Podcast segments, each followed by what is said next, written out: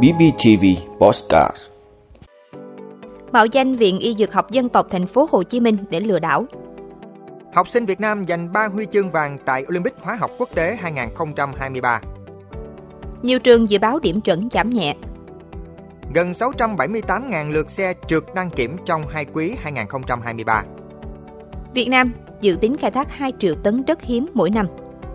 Ấn Độ cấm xuất khẩu gạo, thị trường lương thực thế giới tiếp tục đón cú sốc. Đó là những thông tin sẽ có trong 5 phút tối nay ngày 25 tháng 7 của podcast BBTV. Mời quý vị cùng theo dõi. Thưa quý vị, Viện Y Dược học Dân tộc Thành phố Hồ Chí Minh vừa phát đi cảnh báo cho biết hiện nay đã tái diễn nạn mạo danh trang web của viện để thông báo tuyển sinh, bán các sản phẩm thuốc đông y nhằm mục đích lừa đảo trục lợi. Các thủ đoạn lừa đảo này ngày càng tinh vi trên mạng xã hội, thậm chí các trang cá nhân còn đăng bài kèm theo các hình ảnh liên quan đến Viện Y Dược học Dân tộc Thành phố Hồ Chí Minh để quảng bá các sản phẩm thuốc không rõ nguồn gốc.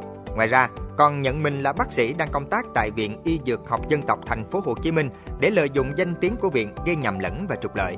Việc mạo danh tên tuổi bác sĩ, hình ảnh của viện, các sản phẩm thuốc để trục lợi cá nhân lừa đảo người dùng mua các sản phẩm thuốc y học cổ truyền có thể ảnh hưởng tới sức khỏe người dùng, thậm chí ảnh hưởng đến tính mạng. Người dân khi có nhu cầu tư vấn về sản phẩm thuốc, các khóa đào tạo ngắn hạn, các khóa sau đại học, các vấn đề liên quan đến khám chữa bệnh có thể nhắn tin trực tiếp cho trang fanpage Viện Y Dược học Dân tộc Thành phố Hồ Chí Minh hoặc gọi theo số điện thoại 0941573926 phục vụ 24 trên 7 để được tư vấn hỗ trợ.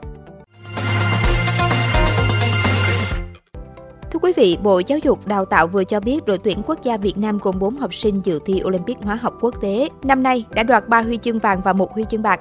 Kỳ thi Olympic hóa học quốc tế 2023 do Thụy Sĩ đăng cai tổ chức sau 3 năm tổ chức dưới hình thức trực tuyến. Kỳ thi lần thứ 55 được tổ chức trực tiếp từ ngày 16 tháng 7 đến ngày 25 tháng 7 năm 2023. Kỳ thi có sự tham gia của 348 thí sinh đến từ 89 quốc gia và vùng lãnh thổ.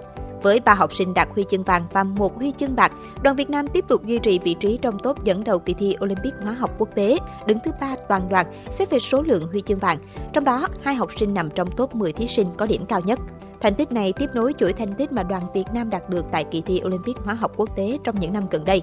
Năm 2020, 4 huy chương vàng, năm 2021, 3 huy chương vàng và một huy chương bạc, năm 2022, 4 huy chương vàng.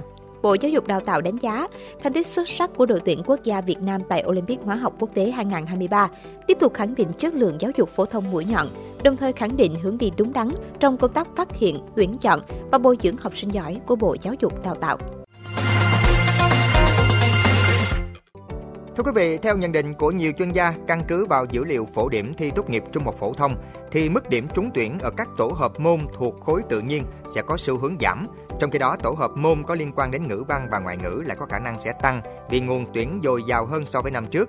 Đại học Bách khoa Hà Nội đưa ra dự báo điểm chuẩn chi tiết từng ngành, trong đó 3 ngành thuộc nhóm công nghệ thông tin dự kiến ở mức trên 27,5 điểm và ngành có điểm chuẩn dự kiến thấp nhất là khoảng 20 điểm.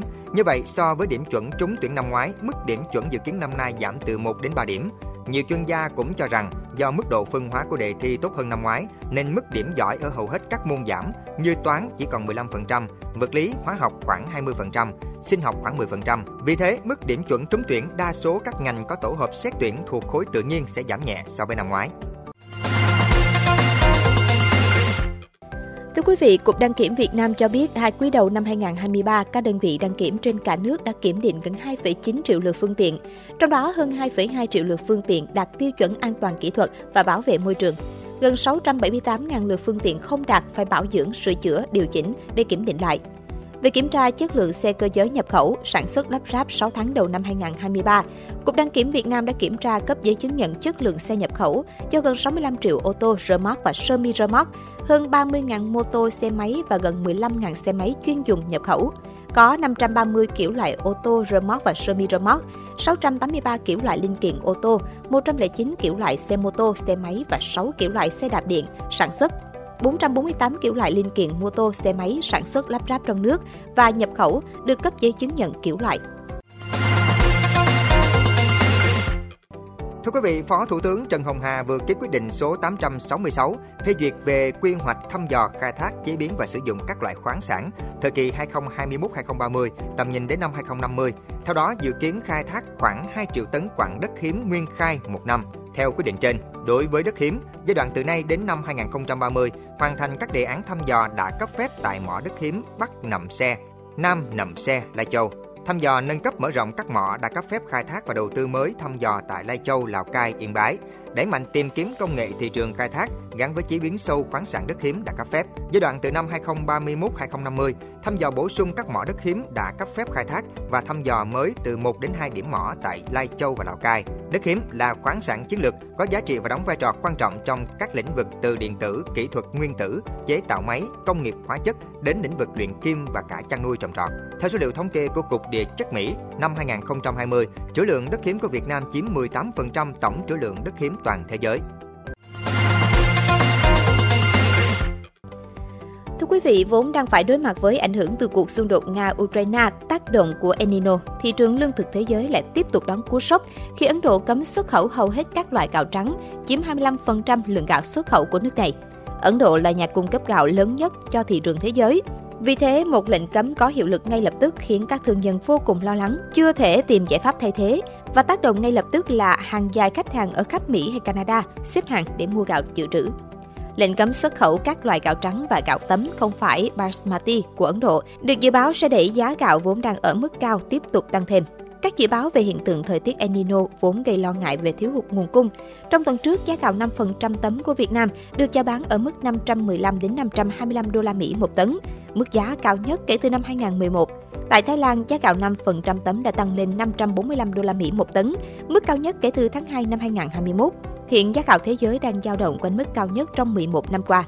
Các loại gạo bị ảnh hưởng bởi lệnh cấm chiếm 10 triệu tấn trong tổng số 22 triệu tấn gạo mà Ấn Độ xuất khẩu năm ngoái.